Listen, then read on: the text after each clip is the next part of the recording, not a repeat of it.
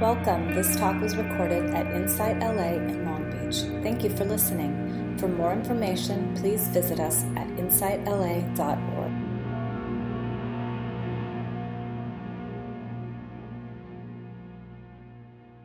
So, welcome everybody to Insight LA Long Beach Sunday Sit.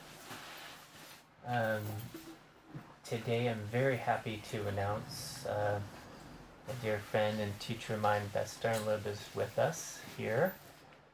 And so it's very precious to have a teacher like Beth. You know, there's no uh, substitute for experience.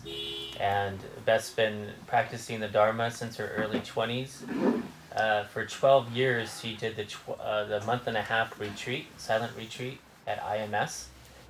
Quite amazing. I think that's probably nearly two years of practice right there, silent retreat. Phenomenal.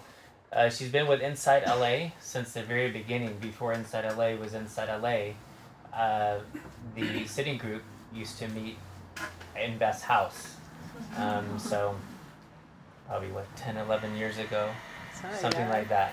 Maybe more. Um, so, thank you so much for coming and blessing um, our Sangha. And uh, yeah, welcome.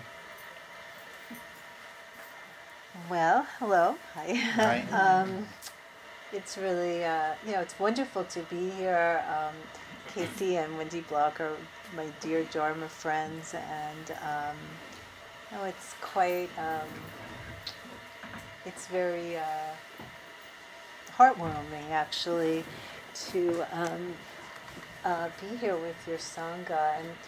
Uh, when I was deciding about what to talk about, I, I was remembering when I first met Casey, and um, we talked about awakening and the different kind of ways that people hold um, the practice of uh, awakening. And, um, and I'm just back actually from IMS, from the three month retreat. I was there teaching for two weeks uh, during the middle period. And um, you know, it's um, one way to think of awakening is that we become Dharma centered rather than self centered. That as our practice uh, evolves, you know, we first hear the teachings and we have a kind of what's called bright faith, like a light bulb goes off and we sort of aren't in the dark so much anymore. But then, as we practice, we have to test those teachings and develop what's known as verified faith. And, um, and that is a long period because every little corner of our being has to really open to the Dharma. All of our doubts and fears and resentments, they have to actually meet the Dharma. And then eventually, what um, comes about is abiding faith that we don't have those doubts anymore, that actually the Dharma kind of permeates our whole being. So I thought maybe I'd start with a little story of something that happened to me a few years ago when I was um, at a training up uh, in the area of Spirit Rock. It wasn't at Spirit Rock itself, but it was a house nearby. And um, it was you know there were like i don't know over 20 people in the house. It was really crowded. We were staying there for a week. It was kind of very stuffy and uh, by the end of the day and kind of uh, cluttered. So a friend and i decided to go out and take a walk and we were walking down a fire road a dirt road. And if you've ever been to spirit rock you know area it's like we you know open the doors and then you're just in this like expansive beautiful landscape with rolling golden hills and the sun was going down and the moon was coming up. It was just like spectacular. And as we walked along the road i saw in the grass these two little triangles kind of running around and i realized it was ears and I didn't know what it was. If it was a coyote or a fox because the grass was so tall. But then, not that far away, like you know, maybe across the street or something, there was a clearing, and a coyote came out of the grass and sat down in the middle of the clearing, and we were just kind of watching. This coyote sat there, and then like it was really unbelievable. he started stretching his neck, like just kind of reaching up and stretching his neck. And that went on for several minutes. Then it started making these guttural sounds. And then, honest to God, as the moon was coming up, full moon, he started howling at the moon. And, um, and you know, I mean, it was like, it just gives me goosebumps to think about it. And then in a big circle, from every direction, the other coyotes started howling too. So, you know, he would howl and there was like this huge response. And, um, and so, at, you know, at, when that happened, I thought, wow, this would be so great for a Dharma talk. But I couldn't, um, I couldn't really think about like what, so what's the teaching? You know, um, I didn't really have a teaching to go with the story but it was, I guess, on the back of my mind because it was probably a year or two later. I was reading one of my favorite poems, and I remembered that um, the moon is a symbol for enlightenment. And all beings want to awaken and be enlightened, even coyotes. But as human beings, we actually have that chance. We actually have this capacity for awakening. We can hear the Dharma, it resonates with us, and then we can practice the Dharma, and actually until the Dharma becomes the center of our lives. And you know, this is why in some traditions it's really emphasized the um, preciousness of a human birth but I have to say, when I started practicing and I heard about the preciousness of a human birth, I thought, I don't know, this doesn't seem like so much fun. this is really hard. Um, so, um, you know, it took me a while of actually reflecting on that. Um, especially, you know, reflecting after the Dharma was more established in my life and I've actually experienced the rewards of practice, to realize, you know, what's meant by that preciousness of the human birth is that we get to hear the Dharma and practice. That is what is precious about a human birth. And one of the things that, you know, is, um, and we don't really realize, like, how rare and extraordinary that is. Also, when I was um, at one time when I was sitting at Spirit Rock, I had read something right before I got there that the Earth is spinning at a thousand miles an hour. And I was kind of just sitting there and remembering that and looking out and thinking how amazing it is that, like, we're moving so fast, but like the grass stands up, it doesn't like get knocked down. The trees don't get go flying off. Like we're actually, I mean, a thousand miles an hour is really fast.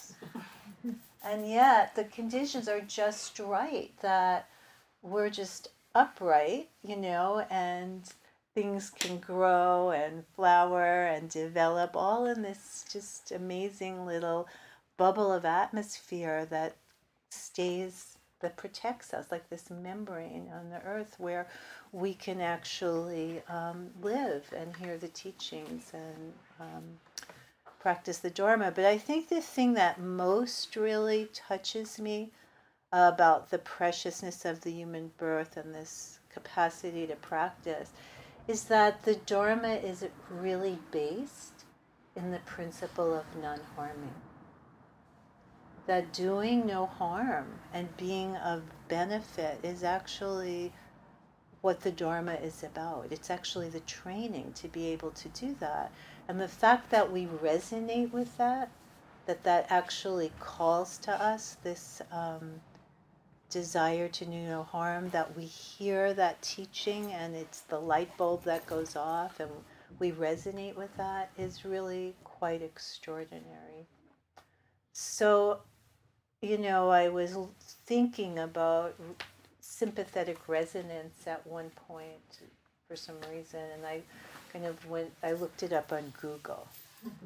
And it said that the example they gave for sympathetic resonance was like a dog wagging its tail. Like when, you know, a dog wags its tail and then the other dog wags its tail, it's like they're both start to feel happy like we vibrate and resonate with each other. And, um, you know, it's also true with growling, though, too. You know, like when the dog growls and the other one growls, it's like they're resonating with, I'm not safe, you know. And um, so, this fact that we actually resonate with the Dharma, that we have a, like a vibrational connection with it, is because the Dharma is already in us. We kind of we recognize it, and that vibrational um, kind of resonance is um, awakened when we first hear the teachings, and that's what's known as bright faith. Um, there's a saying I really like by Ajahn Mun, who is a great Thai forest master. He said that um, that the Dharma is the language of the heart, so it fits the heart perfectly. Like the heart, you know, fits the Dharma, the Dharma fits the heart. But he said it's because of words. You know, words can really get in the way because each of us, even though we have that deep resonance or Buddha nature or whatever you, however you kind of think of that, that we actually, when it comes to words, we've all have different languages, different histories, different backgrounds, and we may not actually understand each other. Uh, so words can actually create confusion. And um, and I think faith is one of those words that really can like have a bad uh, connotation for a lot of people in our culture. And also, even if it's not a bad connotation, it could have a different connotation than what it means in the Buddhist tradition. So, faith in the Buddhist tradition is not blind faith. In some cultures, faith actually does mean blind faith. So, if you know, if you have that orientation towards faith, it's it's actually a little bit different than the understanding in the Dharma. Faith, actually, in the Dharma has to be verified. So we have to take that um, journey from bright faith to verified faith. And that means actually practicing and actually seeing for ourselves if um, the Dharma is true or not. Just, so, hmm, let me just find this. I just wanted to read you a quote from the Buddha. Do not believe anything just because I said it, because a great elder has said it, because you've read it in a sacred text. Put it into practice. See for yourself what's true.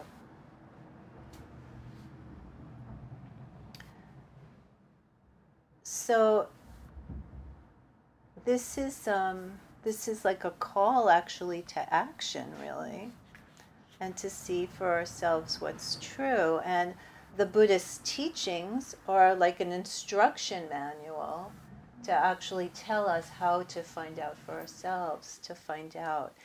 And um, just to say that that poem that I read, I'm just going to read it to you, the one that reminded me that the moon was a symbol for enlightenment.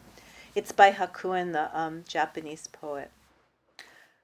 The monkey is reaching for the moon in the water. Until death overtakes him, he'll never give up. If he let go the branch and disappear in the deep pool, the whole world would shine with dazzling pureness. So, this is a kind of teaching, you know, a Zen poem about what the obstacle is to awakening to disappearing in the deep pool. And the obstacle, that clutching of the branch, that refusing to give up the grip, is what the Buddha called craving. And um, these are the words of the Buddha when he was enlightened. Thereupon he spoke these words of victory Seeking but not finding the house builder, I hurried through many rounds of birth Painful is birth ever and again. O house builder, you have been seen. You shall not build the house again. Your rafters have been broken, your ridgepole is demolished. My mind has now attained the unformed nibbana and reached the end of every sort of craving. So, the teachings, what they're pointing to is that to actually awaken and come to the end of suffering, we have to understand craving, the suffering it creates, and the release of letting go of that craving. And as we explore our practice, then we find out for ourselves whether that's true. The difference between a mind filled with greed, hatred, and delusion and a mind filled with generosity, loving kindness, and wisdom. What is the difference? You know, and what is are, are the results? What's the fruit of cultivating a mind that's um, free, a mind that isn't really caught in these um, painful afflictions, these kinds of cravings. This was a theme on the three-month retreat there were a lot of questions in the q&a period about craving and mm-hmm. the end of craving and what to do you know when you're caught in craving and one of the things that um, guy armstrong said when someone asked him that at the retreat he said well you have to hold on to something better hmm. And that I think is a really good instruction is to hold on to something better. And that is, I think, for me anyway, the practice of the Eightfold Path. Just to hold on to those path factors, to start to know them, study them, you know, um, you know, that includes our ethical behavior, our commitment to not harming, to hold on to that when that craving is really kind of taking over and um, feels like uh, it's impossible to let go, then just hold on to something better. I heard a story about BKS Iyengar. Um, that he was doing a headstand at the end. There's a place in India, I guess, that's like the Grand Canyon of India. It's one of the windiest places in the world. And he went there and he did a headstand, you know, next to the um, abyss, so to speak. And you know, it was quite remarkable. And then someone afterwards asked him, like, how did you do that? And he said, known, unknown. And he always taught that what you don't know is limitless. So that abyss was the unknown, the limitless. You can't possibly know everything, but you know what you know. So focus on what you know. And that is like a that Dharma teaching. Focus on the Eightfold Path. Focus on non harming. Focus on generosity, kindness, truthfulness.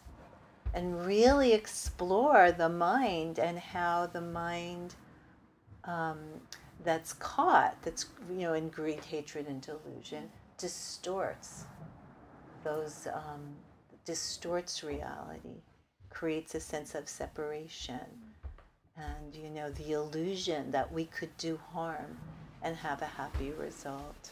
Just not really possible.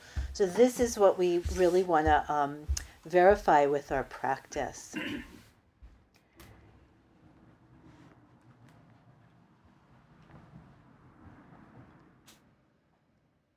You know i was just also kind of um, reflecting about bright faith and that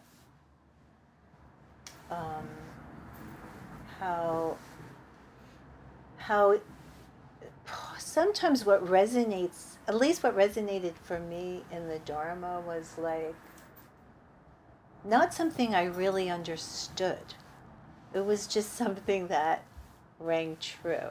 Because casey was asking me about when i started practicing and i, I was remembering that you know when i grew up it was like during the 50s and i there was one point where i lived in a housing development where everyone had like one of three kinds of houses and you know we were all just like supposed to like be like that like you know like we had three choices maybe you know?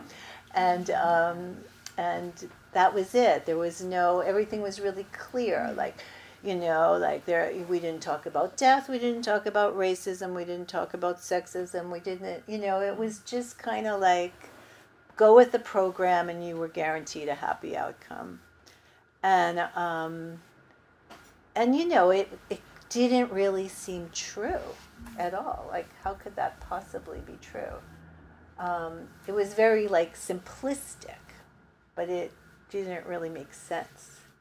So when I first heard like the Dharma teachings, it was like you know, like I didn't really understand them. They were actually, in a way, more complex, but I believed them. I could see something in true. Like it was kind of like a bright faith thing. One of the stories I remember that was like that was I read, it was about a seeker who wanted to be enlightened. So I, it was like a little Zen story. And the seeker was like walking down the road and bumped into somebody who was like a teacher in disguise, carrying this huge bundle, walking down the road. And the person with the bundle, the teacher said to the seeker, You know, where are you going? And the seeker said, I'm going to get enlightened. And then the teacher takes the bundle and puts it down, and then the person was enlightened. Like, and I thought, wow, that I, I believe that. I want to do that too. But I had no idea what like what putting a bundle down or anything like that meant but I could feel the confidence in the storyteller that there was something that they were pointing to something that like I that they understood even though I didn't. And it kind of awakened in me this desire to find out. Um, one of the things about that poem about craving and um, you know and the buddha's teaching about the house builder one of the things about craving is that it creates a sense of me, myself, and mine. It makes the world very self centered. At that moment, you know, they talk about the sky being like a, you know, the mind being like a big sky, but when we're craving, it's more like a tight little claustrophobic room where you can hardly breathe. And um, you know, just to say that when I read that story about the seeker, of course it was a man. It was like he walked down the road and he met his teacher, and, you know, it was kind of like that. But somehow the Dharma that resonated in my heart, like, actually saw through that, that there was something I could awaken to. Anyone could, actually. So I just wanted to read you something if I if I copied it. I hope I did Let's see. Mm. So this is about a nun. And, you know, on the Buddha's night of awakening, when he kind of broke that ridgepole and the house was going to be built no more, Mara came to visit him. Well, this woman is about to awaken, and Mara comes to visit her.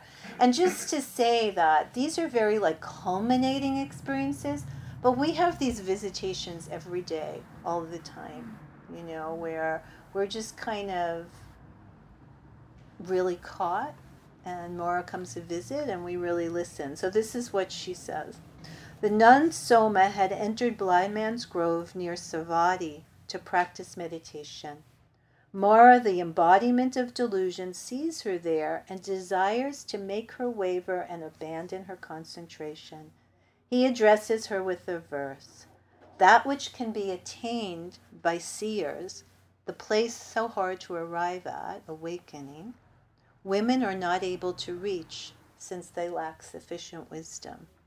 And she replies, What difference does being a woman make when the mind is well composed, when knowledge is proceeding on, when one rightly sees into Dhamma? Indeed, for those who the question arises, Am I a man or a woman, or am I even something at all? To them alone is Mara fit to talk. So that's another, like, kind of one of mm-hmm. those stories that, you know, I really love, but what does that mean? Not, you know, like, uh, really? I mean, it's kind of, um, am I a man? Am I a woman? Or am I even something at all? to them alone is Mara fit to talk. So, what I really like about these things that are hard to understand but ring true is that it speaks to the kind of the vastness that like BKS Iyengar was talking about being at the edge of the abyss, doing his headstand. We can't understand. There's so much we don't understand, but we know the truth of non harming. We know that that's what's needed in our world, and that we have to train our mind to actually let go of all of these reactive, destructive, self centered delusions um, in order to really uh, be of benefit to ourselves and others. so we don't really have to know. Awakening doesn't mean knowing everything, I think. It just means knowing that um, we can trust the Dharma, that we can look for the direction in our thoughts, our actions, and our speech um, in the teachings. Of all the teachings, I think lately that have really taken hold for me, I mean, I, I can, I think, you know, there's a few that actually of the path factors that actually have been really helpful to me. One is looking at intention, intention behind the, our actions and our speech and our thoughts. Another is wise speech. You know, really, that's where we do most of our harm to really start to pay attention to wise speech, whether what we're saying is truthful, helpful, necessary, at the right time. Um, you know, to really kind of start to have an impeccable attention to that. You know, I think part of the development of moving from bright faith to verified faith is a kind of accepting of the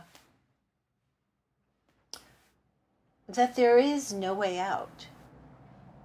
You know i know like in like when we start doing retreat practice a good example of that is like you sit you walk you sit you walk you do everything then you go back to your room and you can just be yourself you know and it's sort of like that. I think all of us you know it's like having that one drawer drawer in your house where it's like everything could be neat but like maybe it's a closet or a room but like and everything's a mess.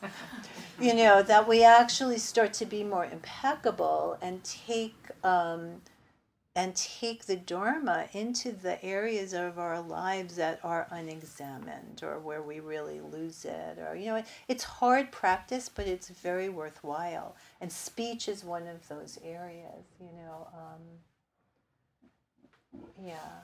I, I had um, a lot of work to do in that department. And I think maybe the more work you do, the more benefit it is. Um, for me, like uh, being um, in meetings was just like a form of torture, really. you know, but part of it was my own agitation, my own assumptions about what, you know, what people knew and didn't know and like how they thought and how they were seeing me. And as I started to kind of develop a little more discipline and um, listening and looking at what was motivating my speech, I the whole situation calmed down for me and I actually was much more able to be relaxed in those kind of um, situations. So that to me it like verified the dharma. But it's not that it was easy.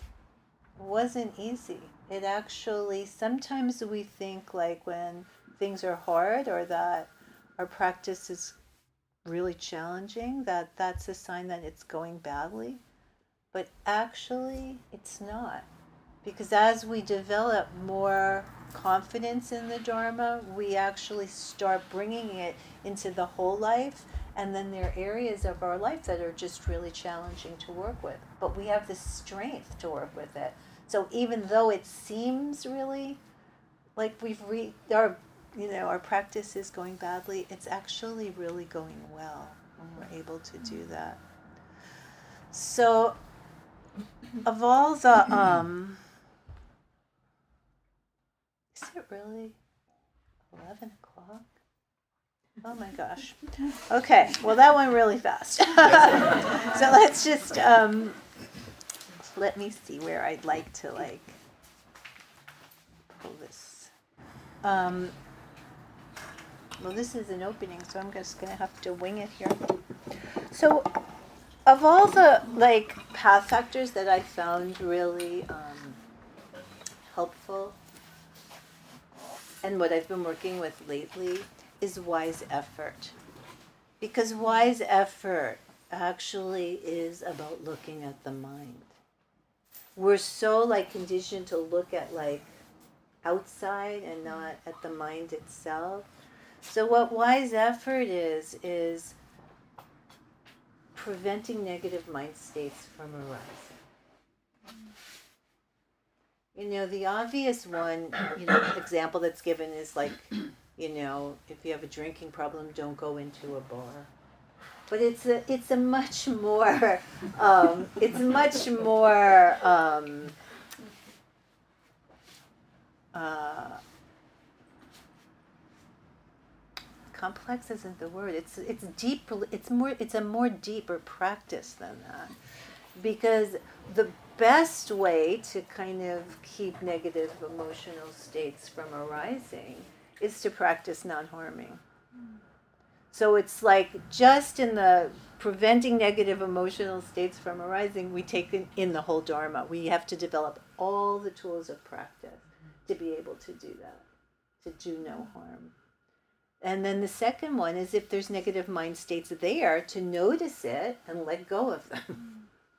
So if you're already really agitated, then we have to let go of that agitation and come back to a more balanced, compassionate, loving, wiser place. So that's a big job. You know, we could be, you know, we it would be good if we were doing that all day long. And then we want to cultivate positive mind states and um, and and continue them. You know, we want to sustain them. So those are the four wise endeavors: abandoning negative, uh, preventing negative mind states from arising, abandoning the ones that have arisen, cultivating wholesome mind states, and sustaining them. And what makes something wholesome or skillful is that it leads to happiness. And what makes something unwholesome or unskillful is that it leads to suffering and unhappiness and distress. So we want to really start looking at that. Like, is it true that by by that mind mind state, my intention, what's going on in my heart, leads to happiness or unhappiness? We want to verify that that whole way of framing reality is true. And so when we practice with these efforts, we're really moving towards the uh, practice of verified faith. And to say that those four things are very interactive. So every time we meet a negative mind state with mindfulness, we're cultivating wholesome mind states. Every time we meet it with kindness, we're cultivating wholesome mind states. So the Buddha talked about feeding and starving. So if there's a really negative mind state arising, that's like a great meal for mindfulness and you know and kindness. It's like that it's really good time to practice because one they starve out each other. The um, negative mind states are feeding on your wholesome mind states, and the wholesome ones feed on the negative. So that's where the choice of you know what to bring in, and you know I was talking about um, that um, the mind feeling like a little tight house, you know. So if you bring in mindfulness, it's like you open the windows. If you bring in kindness, you open the door. You know, if you remember your common humanity, the universality of suffering and the end of suffering, it's like you open, you take off the roof, it's like you have the view. So each time we we meet what's going on in the mind and heart with mindfulness and kindness and the aspiration to do no harm, we're actually verifying our faith. We're starting to see that we actually can meet these experiences with the Dharma. And um, I had, um, I'll just end with a story of a kind of uh, that happened to me that really highlighted this thing about the heart and mind being like a room and it's what you bring into it. I taught, um, I teach at UCLA in a pediatric pain program, and one of the studies, research studies I was involved with was young cancer survivors who suffered from persistent fatigue. So it was a yoga intervention, and there was a girl in the class who had lost her leg, and she had lost it really high up. Like, um, so she was never going to get a prosthetic. It probably happened when she was around 17 and she was 19, maybe, when she was in the study. And and then and she was a great student like she learned how to do headstands and handstands and back bends and she was very enthusiastic and then she didn't come for two weeks so that was very unusual because the way a research study is, is set up is people know right from the beginning that we need the data and if the practice is really helping them they want to share that data. So they want to participate and come. So she didn't come for two weeks. I was like I w- didn't know what happened. And then um, when she came the following week i asked her and she said that her grandmother had died. So i thought oh you know that's you know sad you know and then she said and her grandmother was in the hospital where um, she had been for a year. I didn't know she'd been in the hospital for a year. So I thought, oh my God, that's so traumatic to have to go back there. And then she said, and her room was in the room next to mine. I thought, oh my God, like just like you did. But then she said, it makes me cry every time I tell this story that. So they asked to move her grandmother into her room because there was so much love in that room. Yeah. So just to say that it's not the event. I mean, this is the teaching of the Four Noble Truths. There is suffering in this world. It's how we meet it that really determines our happiness or suffering. And um, and each time we meet it, we understand the practice. We deepen our conviction. We deepen our confidence. Maybe a better word it starts to create this momentum. The Dharma has a momentum. And more and more and more, we choose the Dharma when we're craving. We actually choose to cultivate the mind and heart and make a wise and a kind choice. And that is what leads to abiding faith. The faith that, um, yeah. So, I think that's probably a long enough talk. I just wanted to, um, if I can find it, end with a quote by Dilgo Khyentse Rinpoche. Why this. Well, I guess I can't really end with that, but I can say that what he says is, uh, to paraphrase, is that when we, um, you know, have a when we take medicine, that reading the prescription doesn't really do anything. We actually have to take the medicine. And the Eightfold Path is actually what's known as the medicine mm. in the Buddhist teachings. You know, suffering is the symptom, craving is the cause. The, there can be an end to suffering is the prognosis, and the way or the medicine is the Eightfold Path. So what he says is that you know you, you have to take the medicine until the dharma permeates your whole being. Mm. So yeah. So thank you for your attention. You have just listened to a recording from Insight LA in Long Beach. For more information, please visit us at insightla.org.